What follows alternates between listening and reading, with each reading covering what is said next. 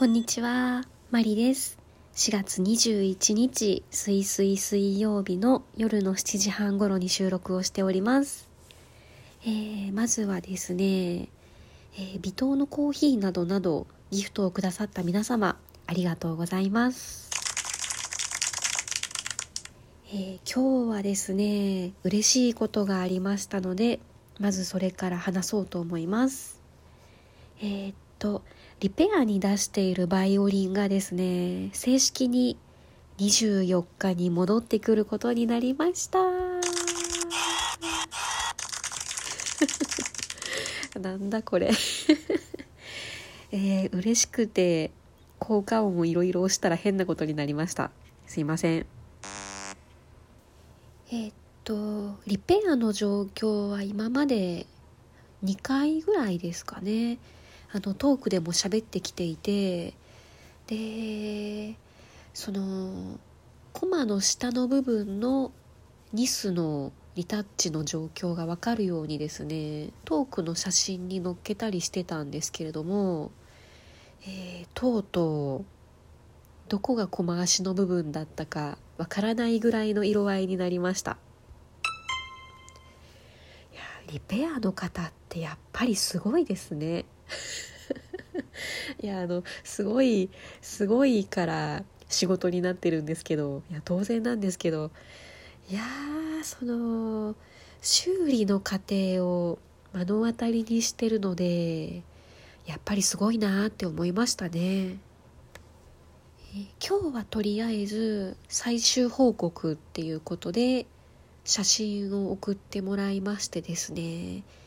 でニスを完全に乾かすために明日はその一日乾かす時間にしてで金曜日にセットアップをするらしいんですね。そのテールピースをつけたりとか弦を張ったりとか元に戻すのが金曜日。で土曜日に引き渡しということになりました。ただですね私土曜日レッスンなんですよ。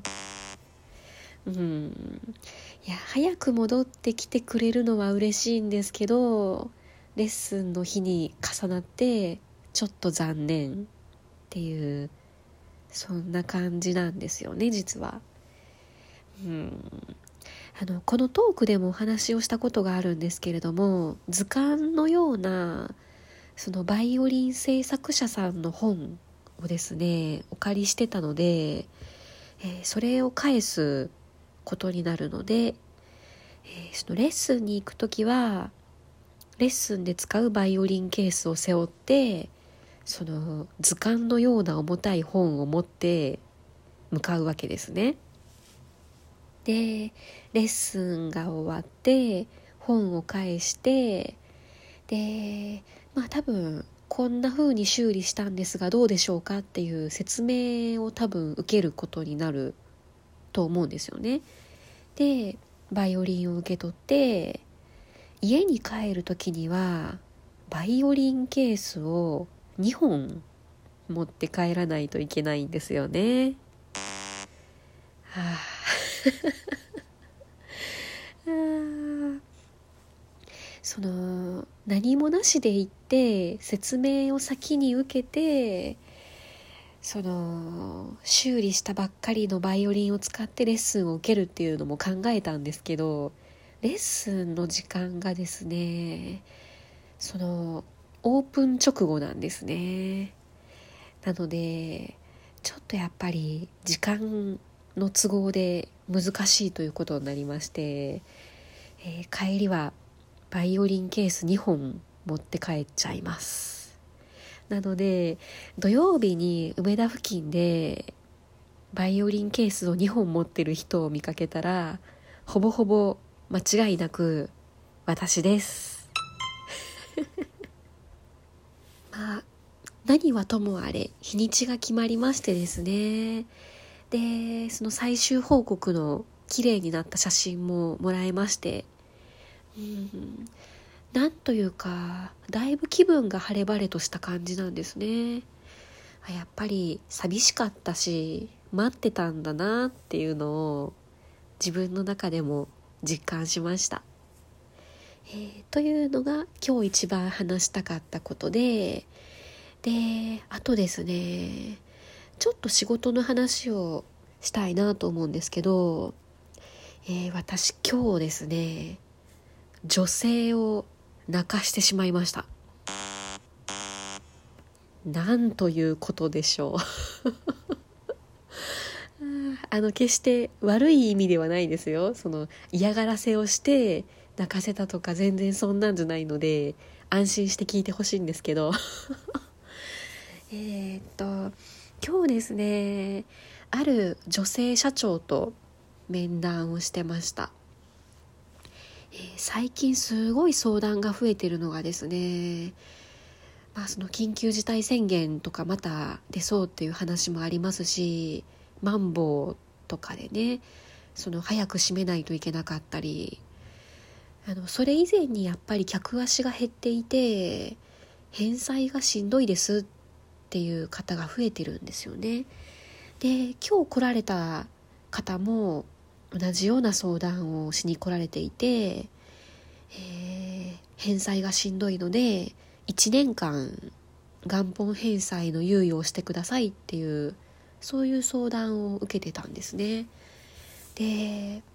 まああの会社名がわからないようにざっくり説明をすると、えー、今日来られていたその社長の会社はですねイベント広告業なんですね。まあ、そのイベントをする時に何だろうその電車のつり革のところの広告になったりとかあとはそのホームページなんかで広告を出したりあとは上り旗とかねああいうその、まあ、イベントに絡んだ広告宣伝業っていう感じなんですけどその去年の今頃ですかね。すごい勢いであの緊急事態宣言とかが出てイベントが総崩れになりましたよね。うんその人を集めるイベントがダメだとかライブハウスもダメっていうことになったりとか。でそれ以降約1年ですね。本当に売り上げが立っていないっていうそんな状態なんですね。で今日来られていたのがうちの母と同じぐらいかなと思うんですけど50代50じゃないかな？60代ぐらいの女性社長が来られてでその相談に乗っていたわけなんですね。であの最初の話に戻ると女性を泣かせてしまったって 要はあの私泣かせてしまったわけなんですけど、えー、何を言ってしまったかというとですねよく頑張っておいでですねって言ったんですよ。うんあのー、その社長の話を聞いた時にですね何かいいところを見つけるんですよね。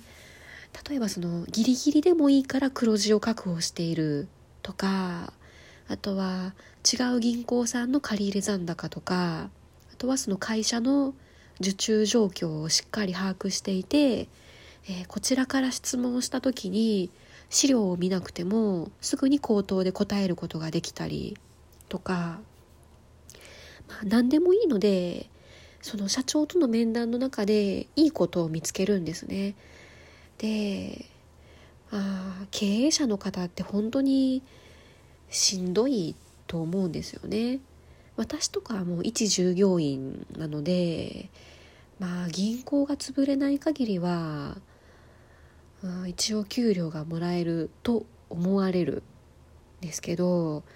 その経営者の方って従業員の生活がかかっているのでものすごいプレッシャーだと思うんですよね。で、まあ、最近よくその男性担当者と一緒に面談に入ったりすることが多いんですけど彼らはですねなんか事務的なんですよね。あの今日このお願いしていた資料を持ってきてもらえていますかとか すいません噛みました。持ってきてもらえていますか？って聞いたりとか。あとは何ですかね？そのねぎらいの言葉とかがなくてすごい淡々と事務的にことが進んでしまっているのを見てあなんか寂しいなって思うことがありまして。なのであその社長との面談の中でじっくり話を聞いてその魔法の言葉よく頑張っておいでですねっていう一言をかけてその少しでも気が楽になってくださったらいいかなと思っているわけなんですよね。うん、ね銀行員ってその債務者債権者っていう関係があるのでどうしても銀行員側が優位に立ってしまうんですよね。それはもう嫌でもしょうがないことなので債権者我々が権利を持っている側っていうことになっちゃうんですけど、うん、でもやっぱりその今この状況でねみんな困っているので少しでも寄り添った対応ができたらいいなと思ってその一声をかけるようにしています。いや当然あの私も相手を見て言ってますよ そのあのプライドが高そうな人とか言ったら怒りそうな人には当然言いませんけど もう今日の方とかはすごい頑張ってるのが分かったのでよく頑張っておいでですねって言ったらもう目うるうるしてちょっとあの光る一筋が見えてしまいまして、えー、今日もいい一日でした。